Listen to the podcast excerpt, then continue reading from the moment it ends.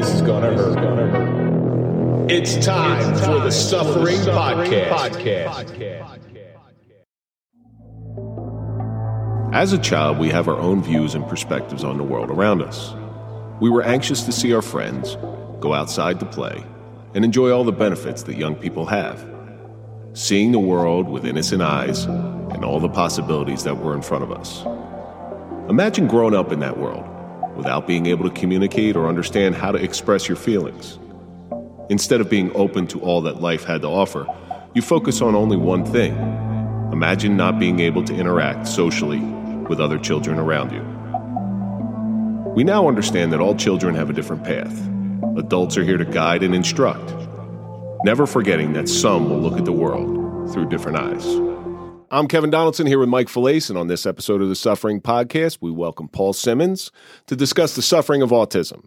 Being personally affected by autism, Paul has chosen a different path to help guide others through that journey. Paul, thank you so much for coming in. Hey, thank you guys for having me on your show. Really honored. Before we get into anything, let's throw a big shout out to our marquee sponsor. That's Toyota of Hackensack. We don't trust anybody, but we do trust them. Go to toyotahackensack.com and let them find you a car. And your father learned how to work his car yet? No, absolutely not. Listen, my father can't work so he's still got a flip phone. Never mind working a car. Get all the new gadgets on it. So please go out and support those who support us. If it's not a Cadillac Eldorado, my father doesn't know how to work it. Yeah, with the old whale boats. Yeah.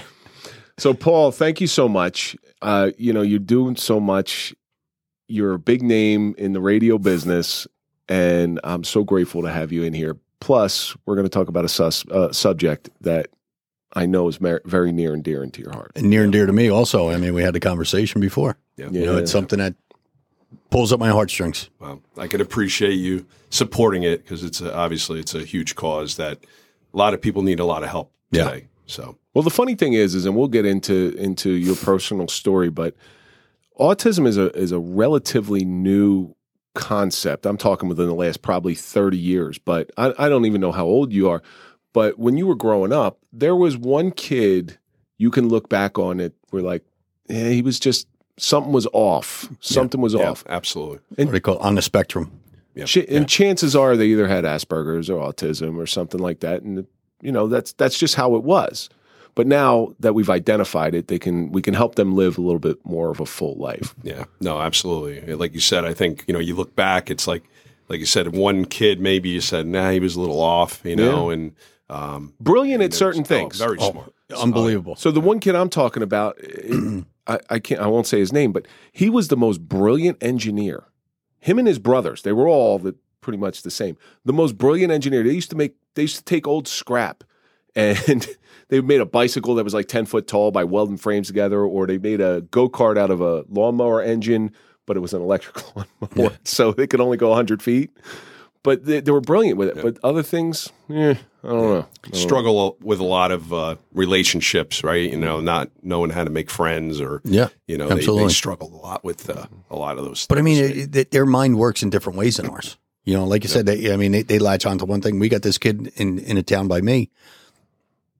I pulled up next to him one day. A friend of mine told me about him. He goes, tell him your birthday. He'll never forget it.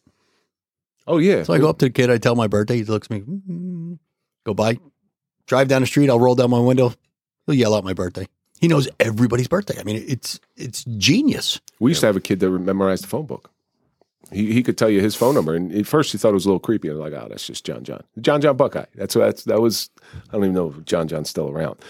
So every week we take a question from our audience, and this week's question comes from Steve_M. What is a parent's job beyond raising and providing for your children? This one was perfect. I actually saved this one. We got this one a while ago, and I saved it for you. What do you think a parent's job is beyond the normal stuff that you're legally bound to do?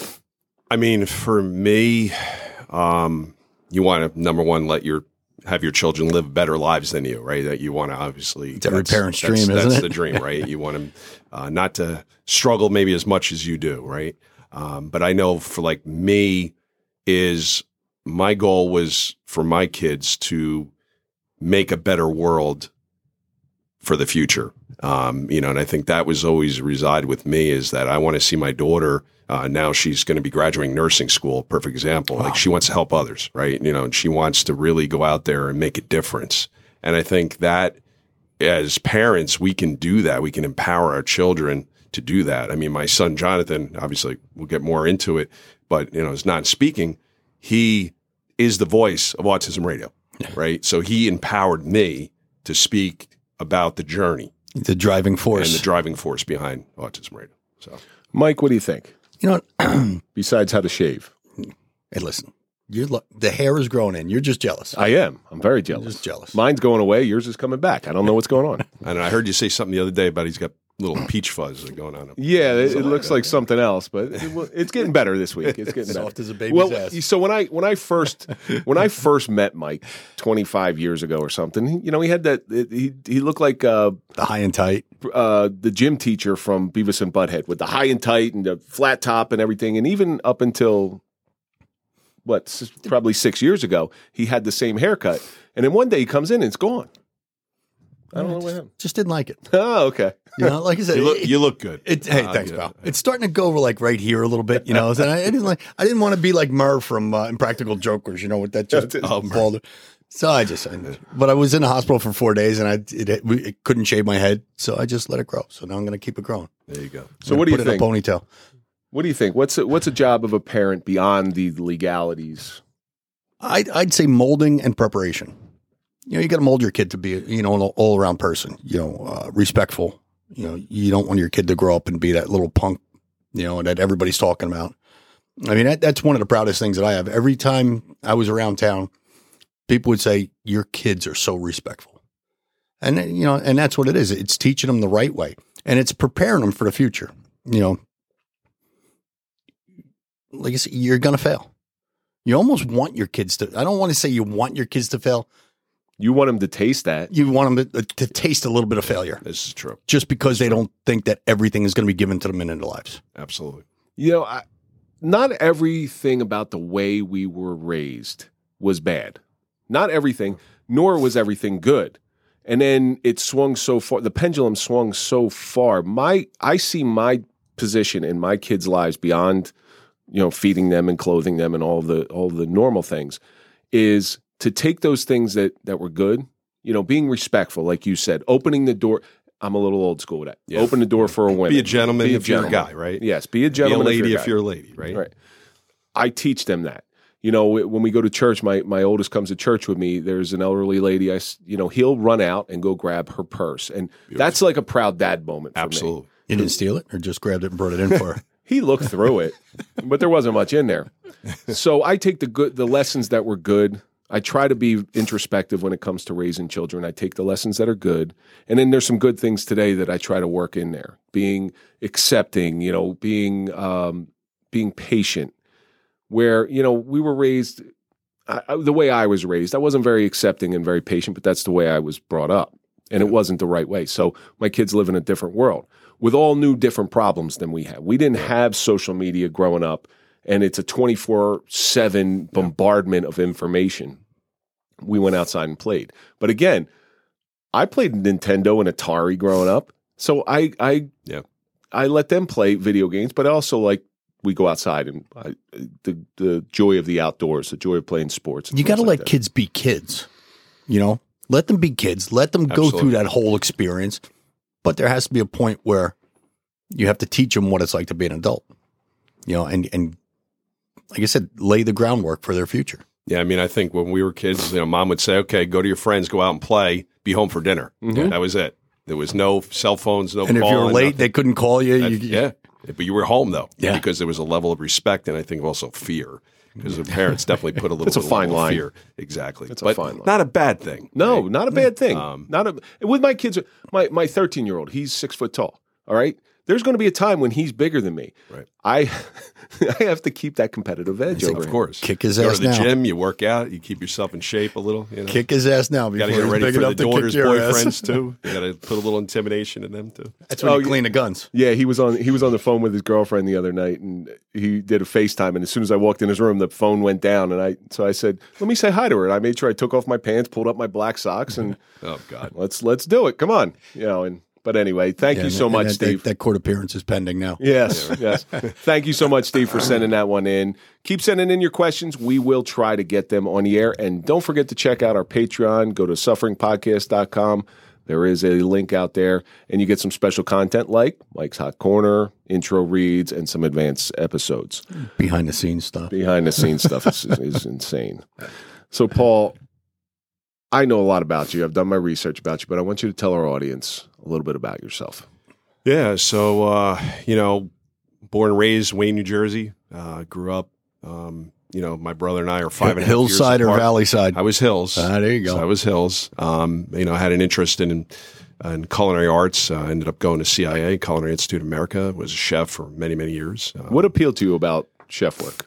I think it's the physicality, but also the creativity factor. And it was it's just being able to, I think, do something that people enjoy. It's that gratification of like, I make you something really nice and you nothing beats it. A good meal, And if you're the pioneer of that good meal, I grew up with that with my family too. Come from an Italian family, Sunday dinner was a big thing, and food was always very important. So it was just something that was, because it's not something that if I was going to tell you, I would talk you out of being a chef, honestly, because honestly, it's not a tough very life. Glamorous lifestyle.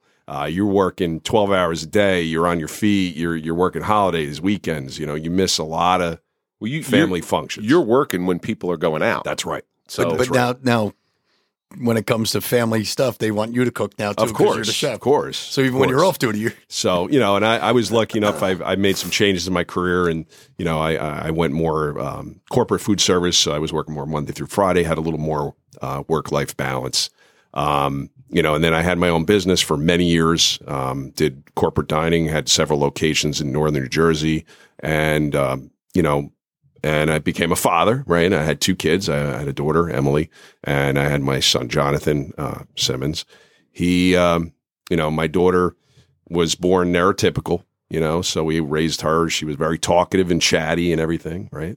And then we look at my son, who was diagnosed with autism at the age of 18 months, basically. How do you diagnose an 18-month-old with autism? What are the signs? Well, so for him, there was spinning. There was a lot of spinning. He would, spin. He would play with his hair, very, very focused on that. He would position blocks, line them up. There was a lot of quirky behaviors he had, and also words. He had vocabulary at the time. So this is the hard part for me as a father when you talk about suffering, because he was talking, he was developing. We went to the pediatrician, and my wife and I said he seemed a little off again. He had some of these quirky behaviors, and we're like, but the doctor said, no, he's fine, right? So this is our pediatrician, and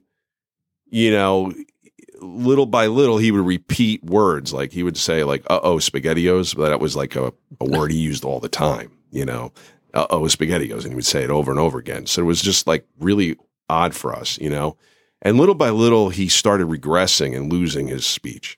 And it literally was like one day the lights kind of went out and just stopped. It is common because I've heard it a lot of times in a lot of families. This has happened. And again, we don't know the cause of that. Right. But there's some who are born, don't ever speak and then end up speaking. So it's one of the mysteries of autism because we really don't know, kind of like the causes. Go to like speech therapists and all that back then? Yeah, we did, the speech therapy. And again, when I heard the words, we went to finally get the diagnosis. We had to go to a pediatric neurologist. We took him, and he was the one that told us that my son had autism. And I had no idea what autism was. The only thing I knew, when you mentioned earlier, was like Rain Man, and Rain Man, again, very high functioning. You were like, great, I'm going to make a killing at the blackjack table. Yeah, exactly, and you look at, Dustin Hoffman and Tom Cruise in that movie, and you say, okay, well, is that autism? And that was not what we were seeing, right? And I just remembered a doctor, I think, made a very bold statement, he's not going to be very affectionate, he's not going to love, and all those things. So it's like, it's very devastating at that moment. Oh, sure. Because as a father, you have this little baby, especially a man. And I hate to say this because it is a masculine thing when you have your boy. Yeah, it is. It's not that your daughter is any less important to you, but it's like, this is who's going to carry on my name. Absolutely. The legacy of the family, right? Yep, yeah. Exactly. That's what we say. And then, you know, I was a very good athlete, played a lot of sports. So you have a lot of dreams, right? And aspirations so, like, for your... Yeah, you know, okay, we're going to play baseball. I mean, I was fortunate enough. I went down to spring training and got to play at Yankee baseball camp and do some really cool things as a kid. I was hoping to be able to share that with my son. You know, and then that was like, that was not going to be his future. It was devastating. I'm sure. You know, and in a way, it was almost like a loss. It was almost like suffering a loss of a loved one because, again, not knowing what the future is going to bring, not knowing a lot. And again, you're talking like 2005. There was very little information about autism out there at that time. There was very little. So we didn't know a lot. And, you know, my wife kind of just shut down. She really didn't deal with it well. I think for me. But you still have another kid at home that I did. Yeah, you have to. And you know, I think, and most people don't know this because I don't talk about my daughter as much, but my daughter was diagnosed right before that she was legally deaf in both her ears too. Wow. So that was like, what does that mean? Yeah. But the scary part was that when her brain, the nerve that's connected to her brain, it was like fragmented, and they were afraid as she was going to get older that it was going to separate and possibly she'd be completely deaf. And that was like terrifying. So imagine you got a 5-year-old and like almost a 2.5, 3-year-old. And like, you get this news as a parent, you know, and you're just like, and I think with me, it's interesting, you know, some people, you know, start drinking, doing drugs, right? You get depressed, you get down. Start doubting God. Yeah. You start having all these, I think for me, I buried myself in my work. I became a workaholic, and work became my drug, I guess you want to say at that time. Built my business really strong, successful, but I wasn't present for probably about a year or two. Was it, do you think it was like drugs and alcohol is running away? Yeah. Do you think your job was running away from? I've heard that before. It's kind of like running away from a prairie fire. Oh, here we go. Yeah, no, I think that was, you know, part of it. Obviously I was there and providing, right? But that's not enough. Right. And, so I didn't do a real good job out of the gate, you know? But then I realized that, you know, I need to do something for my son. I need to find out some answers. And that's when I began my quest. And then 2007, we started, even before that, we started going to like support groups. And that was when the first, like, okay, there is a little light at the end of the tunnel. And, but you had, now autism is there's a lot of autism diagnosis today. Yeah. There's a lot of them. Yep. Do you think that is, and again, this is hard to theorize this. Is it just they're identifying it? And when we grew up, like we were talking about earlier, there were kids on the spectrum. Because I know autism is a very broad word. Yeah, very vast. Yeah. I mean, you have high functioning versus nonverbal, you know, all and everything in between. Mm-hmm. Was it just it was going undiagnosed for so long and it was always present and we just didn't see it? I think it was that, and again, I think the detection got a lot better, and we're definitely focused on it a lot more as we provided more services, and we started uncovering what autism is and how we, you know, the goal is obviously there's no cure for autism, right? We don't use the words cure. Yeah. It's not a disease, and people use that. Right? I always say yet, and my son taught me that. Remember when we had we brought my son in for an episode, my 13-year-old. I think he was 12 at the time. And it was kind of like, what do you want to do when, or, you know, I forget what the question was, but he always attached the word yet afterwards. He's like, I want to play professional football. I'm just not a professional football player yet. There is no cure for autism. There was no cure for autism yet. Who knows what the future can hold? Mm. You know, and that's where all the research and the early detection comes in, because maybe they'll just unlock. Well, that's the goal, right? The goal is to make sure, I mean, as a parent, I want my son to live the best life he can. So I want to give him all the resources and available. And we tried everything. I mean, and when I think back, like how much money we spent on all these different, I call them summer snake oils. You know, we tried just about everything. But you have to try everything. And we did. And, you know, I look back and I probably wouldn't change that. And if parents ask me about like, hey, well, what do you think about this treatment? I'm like, well, we tried that. And, you know, we did see some benefits with some of the treatments, like we did hyperbaric oxygen chamber, He did about 42 dives. We did see an improvement in his sleep and just his some cognitive functions. But it definitely didn't, because we were told, hey, this is going to unlock the key. And we've had kids where they start verbalizing and speaking. Yeah. And that's just not the case. You had said your wife sort of shut down after the diagnosis of your son. Did you replay the whole pregnancy in your head? Like, what did yeah, there's a lot of self-blame and stuff. What did we do? What happened? Yeah. What did we get exposed to? Were we treating with the grass with weed killers and all this? We went through the whole gamut of everything. Well, there's something, I'm going to put it into perspective for our audience. Our audience, take something as simple as social media. You'll have one post that hits. Okay, and then you go back and you dissect that post and you say, what made it hit? And I always thought about that with parents who have a child with special needs, any special need, not even autism specific. And they go back and they dissect and say, what did we do? You take a lot of personal responsibility where it just, there may not even be a cause. No. Yeah. No, and there's genetic factors, right? Obviously there could be a predisposed thing and that could trigger something. Again, we just don't know. We just don't know. And nobody knows. No. That's the problem with it right now. No. So what changed, though? What changed in your attitude towards your wife is included in this? Yeah, no, absolutely. If we can. Yep. What changed in the attitude to say, I got it? Like, was it a day? Was it an event? Or was it a process? There was an organization back then called Kosek, and we went to one of the support group meetings, and that was kind of sparked.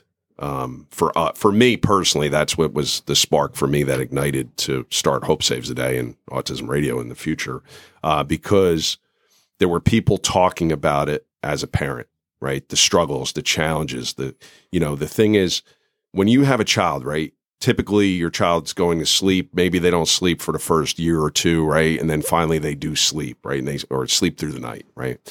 Our situation was almost 13 years where this child did not sleep at all. And that was like torturous, for us, right? So literally he was finally fully potty trained at the age of 13.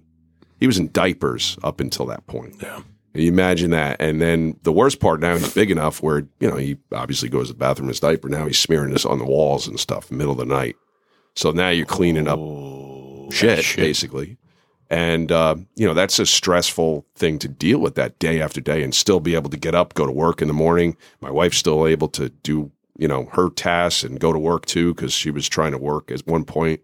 It is, even though he's a child with special needs, you are still a parent. Yeah. And there are some universal frustrations with parents. Absolutely. You're like, not again. And it doesn't mean you don't love them, but you do get frustrated. You do. You do.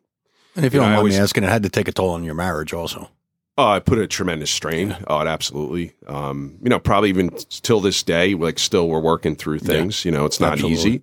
But it's a challenging thing. It's just something that you have to do. And people say, I don't know how you do it, but you have no choice. You have to, you're a parent. You just have to do it. That's what our friend Derek said all the time. He's, how do you go on tour? He said, I'm a parent.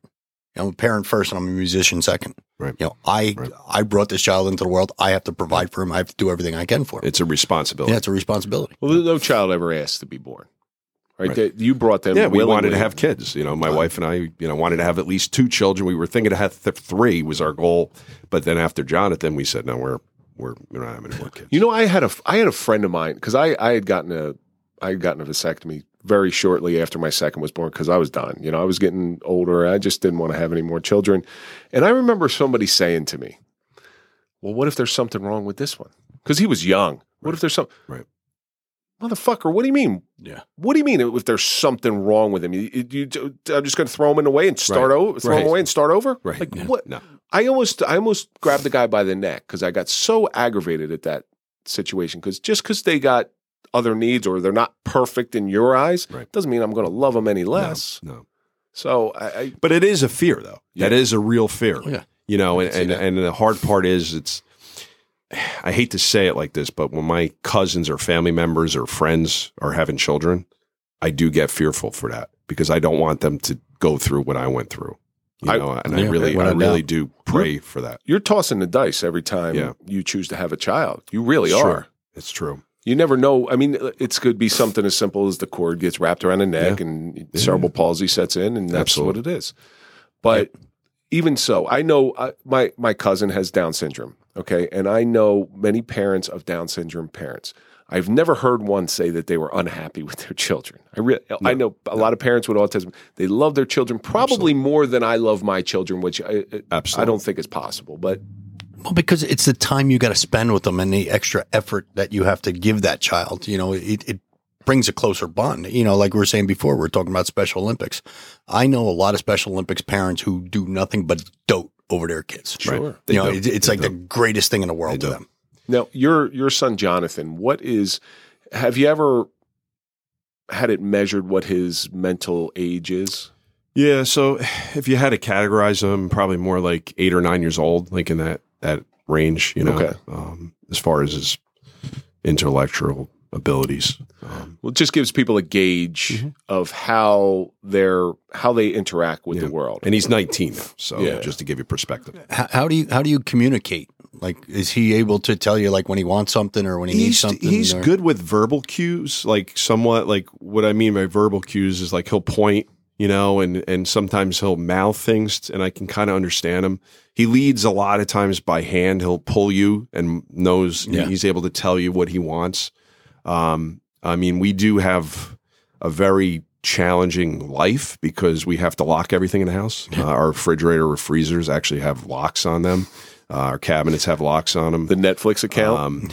No, not the Netflix account. So, no, he was watching our friend Derek's child, and he got a hold and ordered how much in movies? A couple $100 worth of movies on an iPad. He just had to go, shame on Derek for leaving young Derek with Mike. Yeah. Shame on him. That was a mistake. Yeah. Oh, boy. So... getting all these alerts on your phone and all these movies that are... oh, my God. Is he self-aware?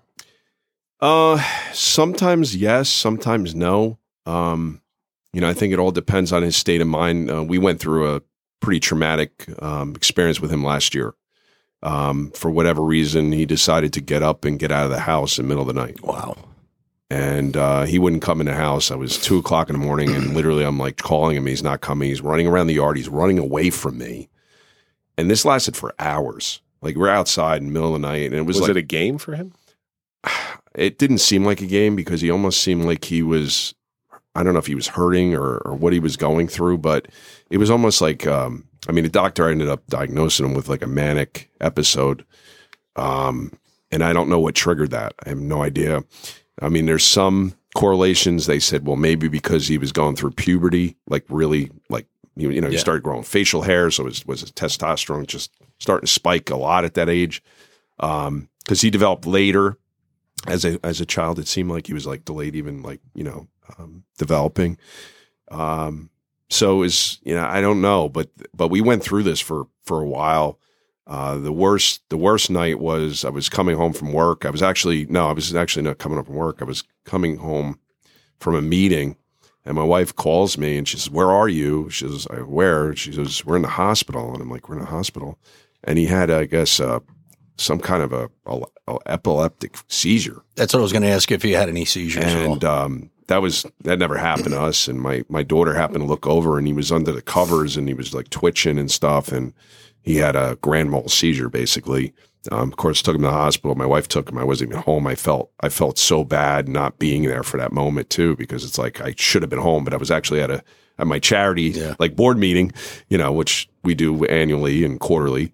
And I was like, I felt so guilty not being there that night when it happened, because it was like 11 o'clock at night this happened. But then shortly after that, he was still running out of the house, like, continuously. But the one night she called me, I was coming home from work again, and she said, "He's gone." I said, "What do you mean he's gone?" She's like, "I can't find him." And obviously I'm driving. I can't get home any faster, but driving fast, obviously. I'm speeding. I know you guys are officers, so sometimes there's good reasons. Anyway, but I was getting home as quick as I could, and I did call my good friend who happens to live near me, who used to work for Passaic County Sheriff's Department, and we do have the Project Lifesaver I work with, Chief Gene Saunders, actually We're one of the licensed organizations in New Jersey. And he put out, you know, some calls and said, hey, I got people on standby if you need to come out. And I said, okay, well, let me, I'm almost there. I was home. And probably like before I even got home, my wife found him. And how she found him was, I know, traumatic for her, where just envision this, that she's driving down the road. There's a pickup truck facing her, stopped in the street on a pretty busy road, Berkshire Valley. I don't know if you know where that mm-hmm. is. Yeah. He's walking. She sees someone standing in front of the road, which turned out to be my son. And she's pulling up and he's in the road. And this guy was nice enough to stop and try to contain him, but he was not coming either. Yeah. And thank God the guy stopped, number one. And number two, nobody came and hit him because he could have been killed very easily. I mean, there was people drive pretty fast yeah. on that road. Yeah. But that was like traumatic for her. I was home at least with her, but she was very much shaken up.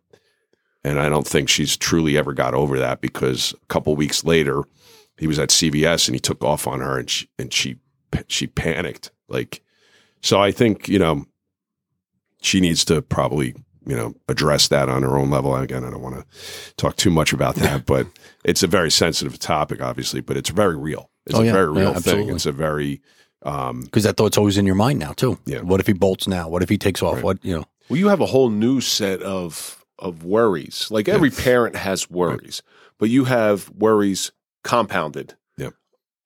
to the nth degree. Yeah. And I mean, it's like, you know, you probably suffer from some kind of PTSD, I'm sure, doubt. You know, and it's probably real in there, and, you know, your emotions go up, they go down, and you're always like on guard. It feels like you're always like waiting for the other shoe to drop, because you're like, what is he going to do? What is he going to get into? You know, and this might sound funny for some of the listeners that might be listening, but like, he has an obsession with soap, but like not in a good way, where like I'll buy at BJ's a gallon of the Pall Mall soap, put it on the counter. Next thing you know, turn around, it's all spilt out the entire gallon. Is it the texture? Oh, he loves it. He loves the texture. But like, he'll dump it without even thinking about it. And you get mad, of course, like you said, yeah. you get mad and you're like, Jonathan, what are you doing? And you get upset at him. You're like yeah. yell at him, and he gets scared. Now he's scared. He's like, oh, what did I? And I'm like, what'd you do, dude? Like, but the worst was, I remember my daughter bought some very expensive like shampoo and conditioner. And when he got a hold of that, and that went all over the place, dude, done. But you still have to take care of his bathe, or does he bathe himself? Oh, yeah, no, I'm the bather every night. You know, he's got to have his shower, and he has a routine, and you know, I have to have a towel on my shoulders because he's very protective of his eyes. Got to constantly wipe in his eyes, you know, because he doesn't like water in his face. So I have to do it a very certain way. My wife tries to do it; she does it okay, but he's more comfortable with me, I think. But again, it's you know, you think you got a 19-year-old kid and you gotta bathe him. He's not a boy anymore. You know, he's become a young man, and it's like, you know, every day it's like, that's my job, you know, is to bathe him every night. And then obviously, you know, his routine, he's got to have his routine. You know, we have a glow turtle that glows up, and it's got to be at the end of the bed on this other turtle, and you know, he can't not have it. Otherwise, he gets upset, you know. So he's very regimented in his sleep. They're very routine regimented. Oh, yeah. It's unbelievable. You can't break it. Yeah. And, you know, it's hard. And, you know, that's one of the things like we try to do with Autism Radio too, is like do a date night where we'll have professionals come into people's homes and watch their children so that the parents can get a night out, because it's hard. Yeah. Because even like for my own family, like to watch my son is not easy. But and, you know, they're getting older now too. So you have a young baby at home, and you are going to be a forever parent. Yeah. You're always a forever parent, but yeah. you're going to be a forever parent yeah. of an 8-year-old. A caregiver. And, you know, young parents with infants at home, they rarely get a night out, or especially when at a yeah. certain level, they sure. rarely get a night out. But does that ever weigh on your mind as far as that's your life? Yeah. Yeah, it definitely does. I think, you know, sometimes I get frustrated. Maybe I get a little upset once in a while. I mean, I'm a pretty positive guy. I definitely, you know, tried to make lemonade out of lemons in my life, right? But I am human, and there is certain moments where, you know, it definitely affects you, where you're like, I just want to have a normal life like my friends or, yeah. or your neighbor, you know, and be able to just go out once in a while. Like family dinners, like, you know, like going out to dinner. But then you the four of you allowed. Like, yeah, we do. We did. Well, so perfect example. My wife's birthday just passed on Sunday, March 12th. So wish my wife happy birthday. But no, we got out to go to dinner, and he went out to dinner. He was very good. You got to take him to Grande Saloon. Yeah, Grande Saloon in Clifton is one of our sponsors. Oh, really? Fantastic food, very low key. He might do well there, but aside from that, it's good. As a chef, you're going to like it because it's good food. All right, well, we'll definitely have to check that out. But you do when you go out. It's like sometimes you don't want to go out because you might act up or start yelling. Your anxiety's got to be up. It does. What happened? You're always thinking about like the what happened. Yeah. What happens if this happens? What happens if that happens? I've learned to just kind of deal with it. I mean, I used to feel bad because I didn't want to ruin someone else's evening, by him making noise or doing something. But I do feel most people are more understanding today than they were probably 10 years ago. Because I remember in Disney World, true story. I was just going to say vacations, too. We were on vacation and he was probably 5 years old and he was making a lot of noise and we were in line and someone said something. So now imagine this, you got Mama Bear, you know how Mama Bears are, and Papa Bear too, when it comes to our kids, right? My wife says something like to this gentleman who said something, and I don't think he really meant anything by it. He's like, oh, somebody's excited, but she took it the wrong way, and she said something, and I kind of was like, diffuse the situation, but I was like, I don't want to get in a fight in Disney World and get kicked out of the park, but she got very... very sensitive, right? And I think we are sensitive to our kids in general, but then I think to the 10th level with special needs kids, we're just that much more protective of them because they're not able to fight for themselves and protect themselves or defend themselves really a lot, so that's a scary thing. But I have to side with your wife on that one. If you're going to Disney World and you get annoyed by little children, really? Yeah, exactly. It's Disney World. It's supposed to be for children, although a lot of adults use it. It's like being annoyed by Mickey Mouse, so you go to Disney World. Yeah, exactly. I don't like mice. Like we talked about fear tonight. I don't like mice, but I'm going to go to Disney World. Yeah, well, he definitely turned around. He stopped after that. I was like, hey, if it's your best interest just to turn around and enjoy your day. There's a lot of pain and suffering that goes into caring for an autistic child. Yes, but there are some great things as well. Oh, absolutely. Absolutely. So I think about my kids when they were 8 years old. Best time ever. Yeah. They were my best friend. They're my buddy. And I'm always their hero. Now I got a teenager. It's different. It's changed. Yeah. So what's some good things that have come out of your son, your relationship with your son? Yeah. So we have like some really cool routines. So like normally, you think you take your son to play ball or something like that, but he likes to go to the recycling center on the weekends. But he's like awesome at it. Like, and I mean awesome at it. He does all the work. I don't do anything. All I am is the chauffeur, basically drive him there. He takes everything, puts in the car, organizes everything. And then the guys there love him because he's become kind of like part of the crew now. Yeah. So we can stay there for a couple hours and he'll throw cardboard in the cardboard. He'll take people's things out of their trunks. He loves that. So they let him do that every weekend, which is kind of cool. And they say, hey, Jonathan, and he gets all excited. He sees him, bumps their, fist bumps him and stuff. It's pretty cool. So that's like a really cool moment. And then my good friend who actually is a state trooper has a martial arts school, and we started a martial arts program for kids with autism. And my son loves the martial arts. So that was a cool thing because I was a martial artist my whole life as a teenager myself up until my adulthood. I was able to at least do that activity with him, which was really cool. So I think it's finding an activity to connect to your child, no matter what that is, because there are things we can do. You can't, you got to, again, I always say to parents that have that new diagnosis, I said, I give you 24 hours to feel sorry for yourself. Now, after 24 hours, it's about focusing on making your child have the best life it can possibly be. Well, I love that concept of a job. And I know it's not a job for him, but it sort of is. Yeah. It's a purpose. I go to a coffee shop and they employ special needs. We were talking about that. Yes. My favorite place in the entire world. I don't give a crap. As a matter of fact, I bought a coffee mug from them today. It was like $18. I was like, whoa. But, But it's a good cause. It's a good cause. Yes.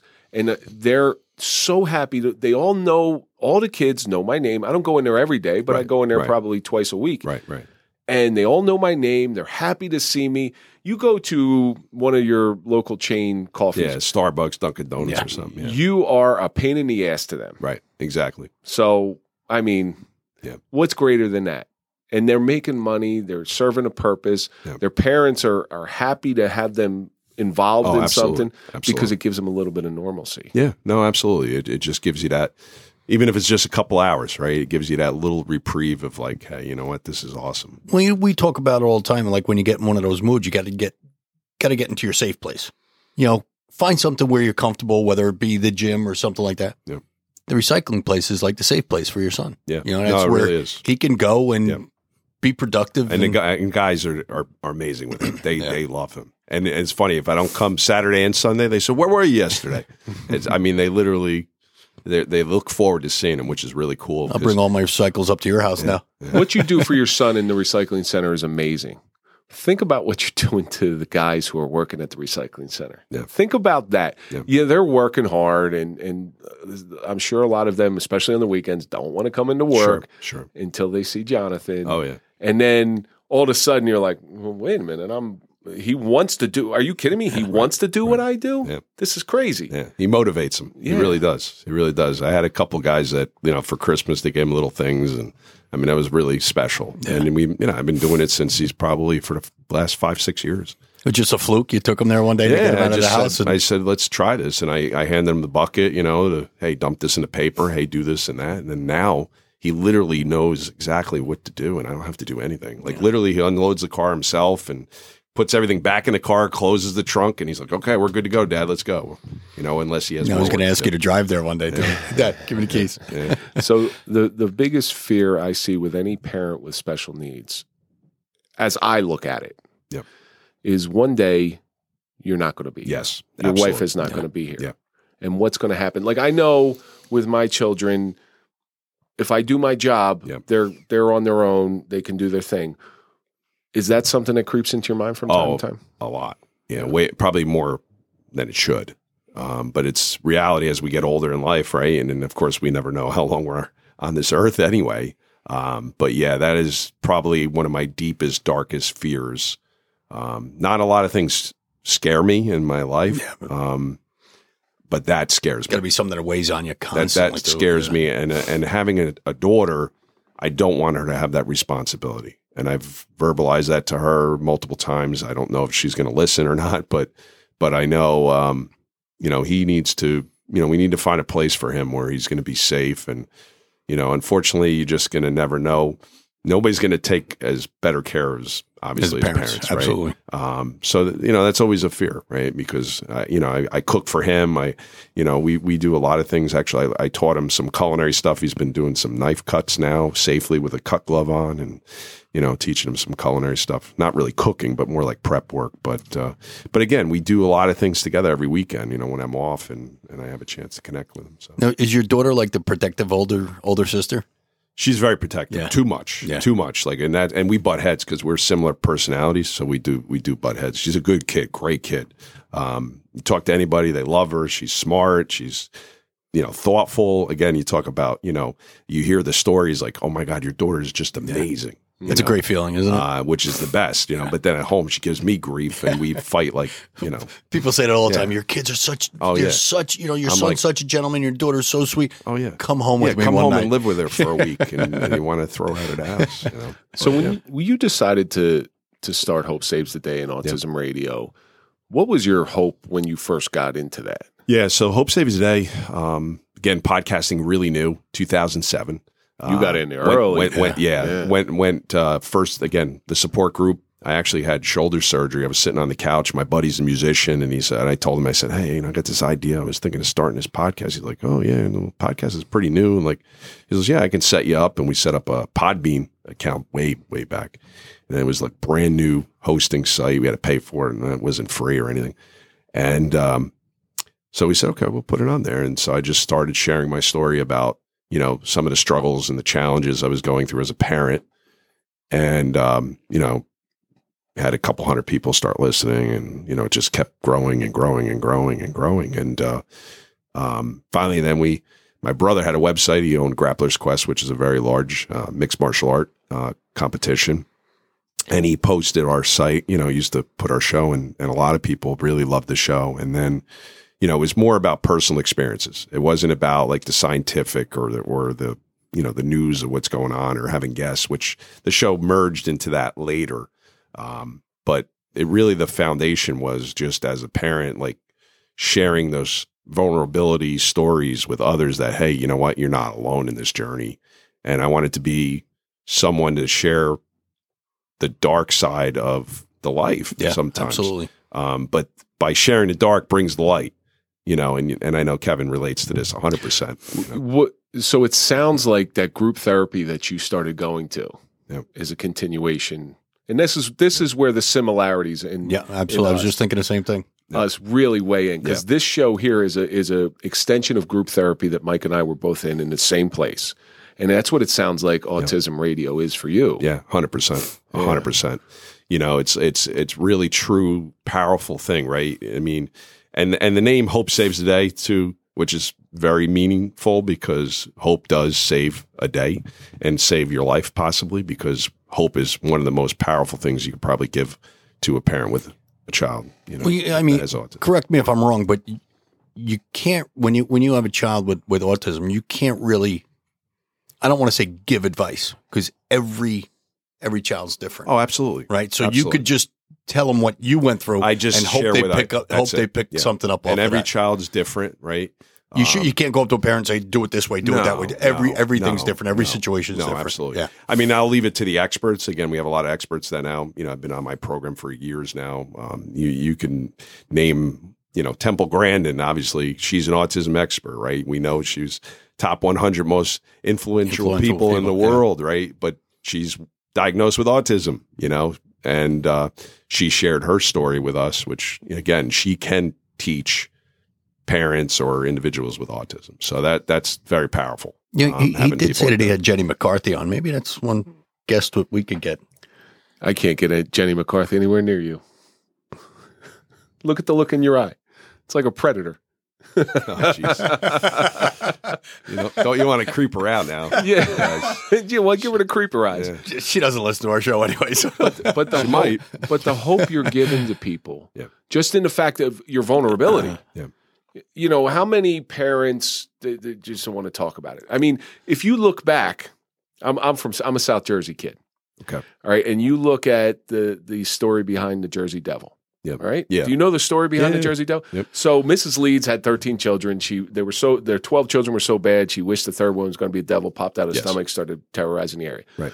The reality of the Leeds family, which is still a very big, prominent family down there, is by the time she was having her 13th child, she was probably a little bit older. As we know, women who have children later in life, there's a higher likelihood of some sort of disability. Yeah.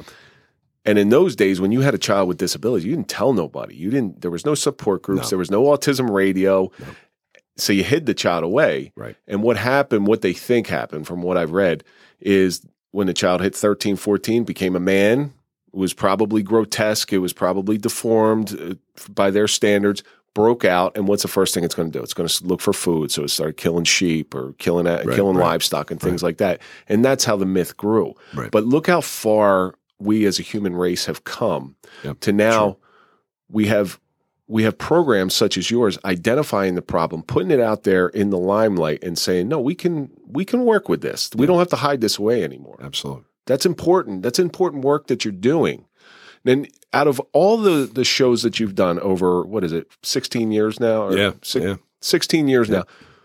Was there one that stuck out as like, wow, like really eye-opening? The Suffering Podcast. Yeah, besides The Suffering Podcast. That's a given. Yeah. It's a great show, guys. No, that's tough. That is tough. Not to downplay any of your previous other guests. You mean guest or you mean personal, like something I shared maybe? Either or, because there's moments in this show where Mike and I we'll call each other on the way home and we're like, okay, whoa. Wow. Yeah, that was a good one. Right. And I'm sure there's those moments that you have recording your show. Yeah, I think I shared a pretty dark moment, my personal story with my son. We were just going through, again, really hard times with him every day and every night. And, you know, you talk, you know, this is obviously a very sensitive subject, but you think, you know, just talk about suicide, right? You start thinking dark thoughts, and your mind goes to places. And of course, that changed for me very quickly, but started talking about that. And I must have got probably 1,000 emails saying I've gone through that 100 times. And I what's the suicide rate for children, parents of children with special needs? I don't know what the rate is. I know that divorce is like 70%. Damn. Divorce. Yeah, it's very high for divorce. I don't know about suicide, but welcome to the police world. Yeah, it's rough though. It's definitely there's a lot. You hear it a lot. And you hear these terrible stories where the father takes the mother, the family, and with them too, which is awful. But you do go to a very dark place because you can't sometimes cope with it, right? It's hard to cope with it. And I think we talked about this, Kevin, on our show when you were on, men are really bad at expressing our feelings. We just don't know how to fucking do it. Yep. I mean, honestly, we don't know how to do it. So it's the macho male syndrome. And it's hard. It's hard to really talk about it. But, you go through different ways. I was saying one day, I'm like thinking about different ways how I would end my life, right? And this was what I was going through. But like part of me is like, I don't want to shoot myself. I don't want to do this. I don't want, you think about all these different ways and you almost talk yourself out of it. But then you think like, what am I crazy? Like this is crazy thoughts, but they're there. And they're real. Oh, go to that dark place. They're real. And people don't get that. People who have never been in that position, people don't understand because they're trying to rationalize an irrational thought, which is impossible to do. Yep. People don't understand that you're not thinking about what you're leaving behind. You're not thinking about the good things in life. No. You're in this place where nothing matters and you're focused on a task. And for a short time, you become somewhat insane. Yeah, you lose touch with reality. You start thinking about ways of doing it and places of doing it. Yeah. You think, oh my God, I don't want my family to find me. Do I want to do it in the woods? I live in the woods. I could go out there. I can hang myself. I could do this. You literally start playing it out, almost planning it. But then, you're like, done that. I don't want to be food for animals. No, I don't want them to find me half eaten. But that's a good thing because it actually stops you from doing it. Right? Yeah. So what's the disconnect there is like some people will go through with it, right? That's so what holds you back, right? So I got, and this was powerful because I had, again, probably 1,000 emails come through and I had one mom, single mom from Texas, right? And she says, I go through this every day. So I listened to you talk and I felt like I was okay. And she goes, what I mean by that, and I'll never forget this. What I mean by that is that these thoughts are not so abnormal because you're sharing your story and I'm going through the same thing. And it also made me realize that I have a bigger purpose to live for from my child because that's what I shared with the story. Because again, I have to be here for my child. Again, just mentioned it earlier. My greatest fear is not being here for my child.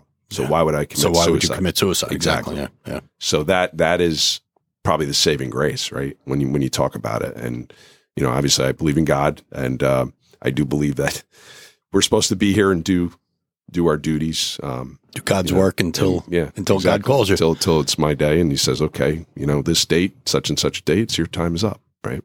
It's not for me to determine it. So, But it's tough being in that dark hole, isn't it? It really is. When you get down that road and like you said, you're starting to think about ways of doing it and where to do it. Absolutely. And it's just. Absolutely. And honestly, I never talk publicly. It's probably the first time other than my show talking about it, because even just talking about it takes me back to how that feeling was. It was bad. But what it does when you let that stuff out and you let yourself be vulnerable, it humanizes you. Yeah. You're not just a talking head anymore. Right. You're a real person. Right. You're putting normal emotions. And guess what? Everybody gets down and everybody has their own moments when they get stuck inside their head. But it's how you get out of those and you continue to move forward. That's what really saves the day with your hope. Absolutely. And it really makes you stronger. It does. No, 100%. Yep. Autism has taught me to be a better person, to love more, right? And patience. That's probably the biggest ones. The patience one. It's a big one. The patience is huge. If you were to see a parent who has a young child or an infant recently diagnosed with autism, out of your own life, what do you think you would teach them, or what do you think you would tell them? What's some advice you would give them? Well, first, I'd like to hear from them. I kind of like them to tell me a little bit about themselves and about their story, right, and what they're going through. So case by case, I can give them some advice. Obviously, I don't consider myself an expert, although people say I am an expert on the subject. But it's advice that you went through. Yeah. You tell them how, the way you dealt with it. This is what I would have done differently, or this is what I did, and this actually worked well. You know, a lot of children have sensitivities to food, right? So what I like to do is I always recommend bringing the child into the process of making the food, because I really do think that makes a difference. Because if they are part of the process, they're more likely to try it. It excites them more. Yeah. And that's actually led to a lot of our successes. Well, I'm actually finishing up my book. Hopefully it'll be done one of these days, but I've been working on it for 5 years. You got to get us a copy, because we become this library in here of authors. Yeah. Okay. My book. So I have recipes. I wrote a lot of recipes because I went with the gluten-free, casein-free diet, which was very popular thing back in the day. I wrote about a couple hundred recipes, which I used to post on my website for free. But now I have them all in this basically book, which has stories with my son. And again, you have to create activities. It's a little more work, but I'm telling you, the payoff is huge. Yeah. Because once I started doing these activities with my son, cooking with him and getting the interest and letting him see, even just touch the carrots and touch the things. And then I taste it with him, and then he would taste it, because typically kids will mimic what they say, right?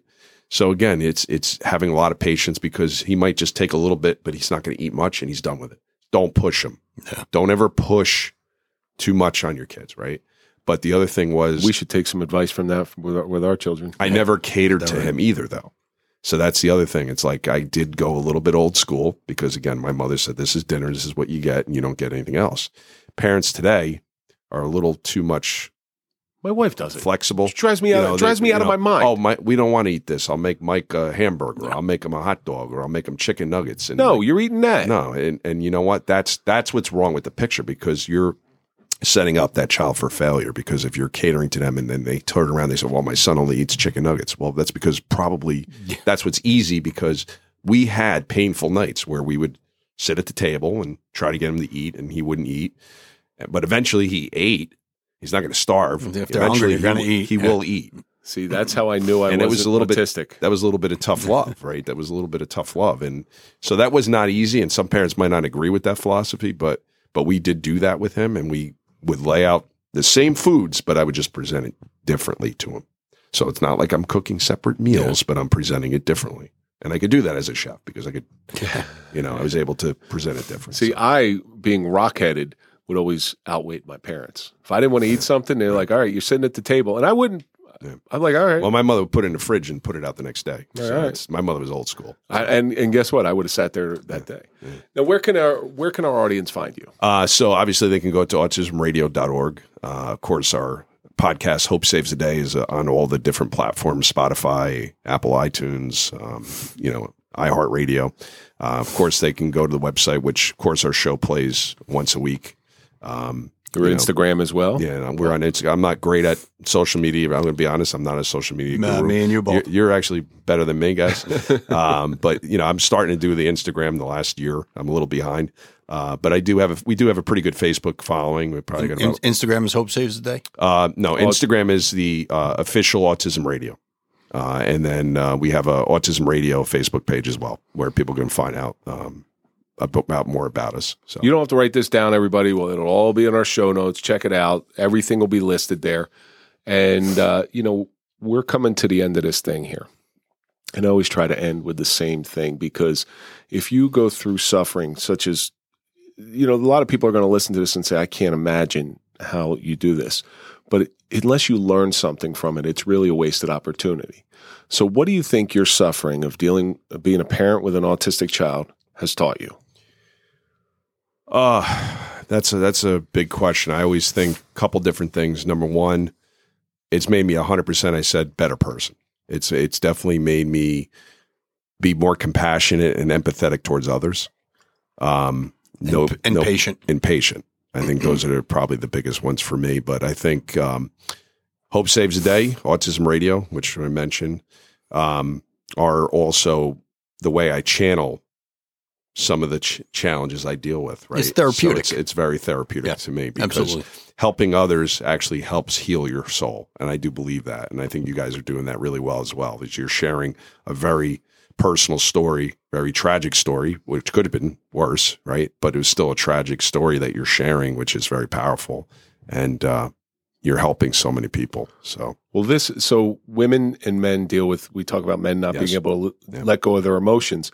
Women practice self-care by going and getting their hair and nails and toes done. Yeah. And men, at least for me anyway, and it seems like for you, and I'm pretty sure it's for Mike, our self-care is sitting in rooms like this, having these discussions and really getting it out. Because guess what? At the end of the day, when I get it out and I get it off my chest, I feel better. And I'm not going to speak for you, but I think that's pretty much. Well, you know, and we talk about it all the time. I mean, I only live a half hour from it. Those rides home are so exhausting. You know, just sitting here listening to what people are going through, it takes a lot out of you, you know, but but like you said, it's therapeutic for you, getting it off your shoulders. Absolutely. It's therapeutic for us too, but those rides home, it's like I'm in a daze. Before I know it, I'm even home. Like, hey, how the hell did I get here? Right. Really puts your life into perspective. Yeah, it really does. It does. And I think, you know, but I always look at it like this. There's always someone that has it worse out there, right, too. That's and a great I hear the stories that are told to me, just like if, you know, again, you say, okay, I have a tough situation, and you listen to someone else share their story with me, and then you're like, wow, you know, and I've been fortunate enough, again, Autism Radio, nonprofit 501c3, we did Hope for the Holidays. We picked 12 families that I got to go to their houses and deliver presents. Santa comes and elves come, and it's a very cool thing that we do. Again, we helped about 135 families total this year, but 12 families we select that we go to their homes and give them a little more of a holiday experience and some, you know, fun and gifts too. We give them real help and hope for the holidays. And, you know, you see some of the conditions of some of the children that are there. They have not only the cognitive challenges, but they're physically, you know, they have physical limits too. They're in wheelchairs, wheelchair bound. They're in beds. They can't get out of a bed, and it's just like you see that, and it really like resonates. It's like, you know, as bad as obviously sometimes I look at myself. Okay, we have challenges, but then you see them, and you're like, wow, well, you know, we're actually pretty lucky because we could always be a lot worse. Yeah. So that I do use that as a powerful tool to, and sometimes it centers you a little bit too. You know, there's always somebody out there going through something worse than you. Well, if anytime you can say it could always be worse, then it can really. Oh, absolutely. Anytime you can say that is a good day. Yeah. Paul, thank you so much for coming in. Thank you guys. Today. This is amazing. Thank you guys. And thank you for being you, man. I mean, you're a special person. You really are. Thank you. And like I said, being involved in Special Olympics like I am, I see a lot of people, you know, like you that are kind and compassionate and really have that love for that child, where I'm sure there's some other families out there that really don't want to deal with it. Yeah, no, it's true. It's true. They'll bury their head in the sand and they rather not deal with the whole thing. And, you know, that's one thing I try to do is to give people hope and help and support that they need. You know, we try to be, again, grassroots charity that's kind of filling some of the gaps. So, well, listen, anything you're doing, make sure you reach out to us. We'll get involved. You know, once you're here, you're part of our family. So we try to help out in any way we can. And likewise to you guys too. Very fortunate enough, there's no meetings by accident. I think Kevin and I said it to each other, but it's true. Everybody met for a reason. Yeah. So, well, I appreciate you, Paul. Thank you so much for coming in. Thank you. Man, you got me crack my back just cracked like 4 times. That's going to do it for this episode of the Suffering Podcast. As always, let's think about all the stuff that we learned. We want our children to have a better life than we had. No child ever asks to be born. Purpose is living for something bigger than yourself, but most importantly, it's hope saves the day. That's going to do it for this episode of the Suffering Podcast. Check out popple.com. Get your digital business card. Don't forget to follow us on all social media, TikTok, LinkedIn, Instagram, Facebook. Follow Mike at Mike_Failace. Follow me at Real Kevin Donaldson. And of course, follow the Suffering Podcast. And we're going to see you on the next episode.